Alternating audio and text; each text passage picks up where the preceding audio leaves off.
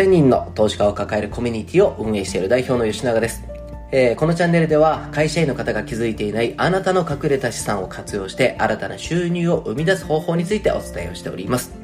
えー、今回ですね、不動産投資という部分ですね、信用資産を使ってあなたの手出しを実質0円、えー、そして返済も積んでくれてる方が代わりにしてくれて、将来的に現金資産を生み出してくれる不動産についてお話をしていくんですが、前回も少しね、お話をさせていただきましたが、実際に不動産っていうのは皆さんが思い描いているものと実質っていうのは全く違います。一昔前、2012年より前に買っている不動産であれば、いわゆる家賃収入という不労所得で引退するとか、会社を辞めることができました。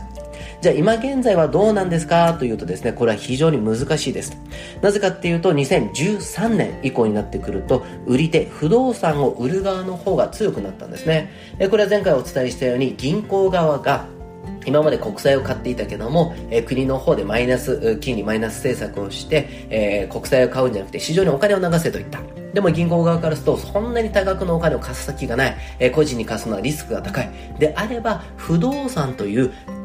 があるところに対してお金を貸していこうというふうになったんですね。え、これによって一気に不動産っていうところで皆さんが不動産投資ができるようにハードルが下がりました。それによって売る側っていうのは高くても売れるってなったんですね。なので2013年以降に不動産を買うと、実は相場っていうのがぐっと上がっちゃってるんですね。なので買って、えー、引退をしようと思っても、まあワンルームを買っても昔でもね、そんな引退できないですけど、月々の手残りなんてまあほとんど残らないわけです。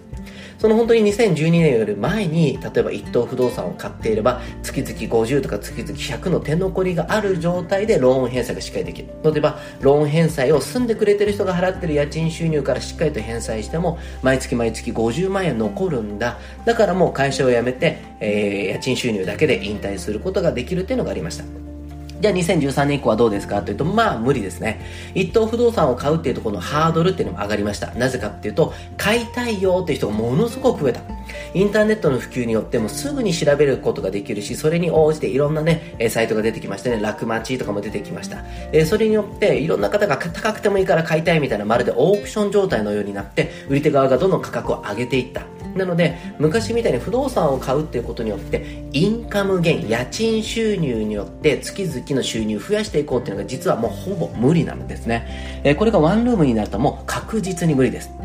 実際にもう新築を買えばもちろん月々マイナス。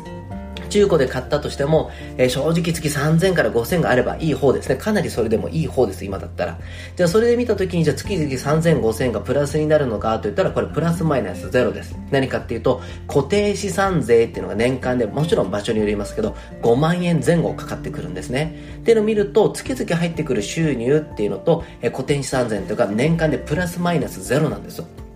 じゃあここを考えた時にあれ家賃収入も全然残らないのに何のメリットがあるの？って言った時に一番最初にね信用資産の活用でお話しましたけどじゃあ35年間これ空室が全くなくて、ね、エアコンとか給湯器が壊れなかったっていうことをちょっとシミュレーションしていくと35年間あなたの代わりに誰かが払ってくれてた、え入ってくる差額の3000円から5000円ぐらいの家賃収入、えずっと貯金して取っておいた、え固定資産税って相殺される。ということは35年間でプラスマイナスゼロだよと。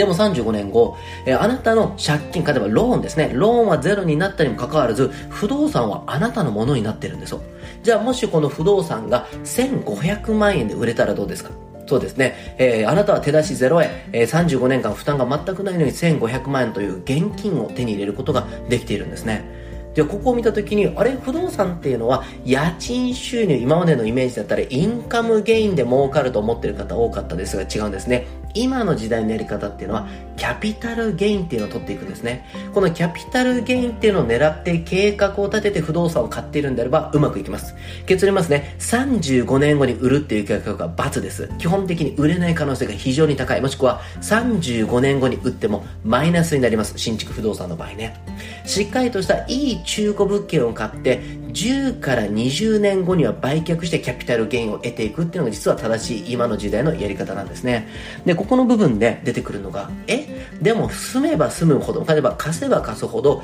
建物古くなるから価格が下がるでしょと。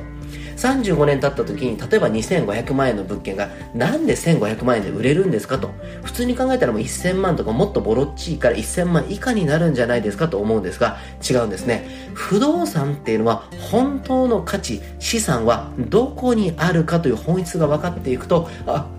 これが1500万円で売れるんだなっていうことが分かっていきます。え、次回はこの本当の価値ですね、不動産の本当の資産価値がどこにあるのかについてお話をしていこうと思います。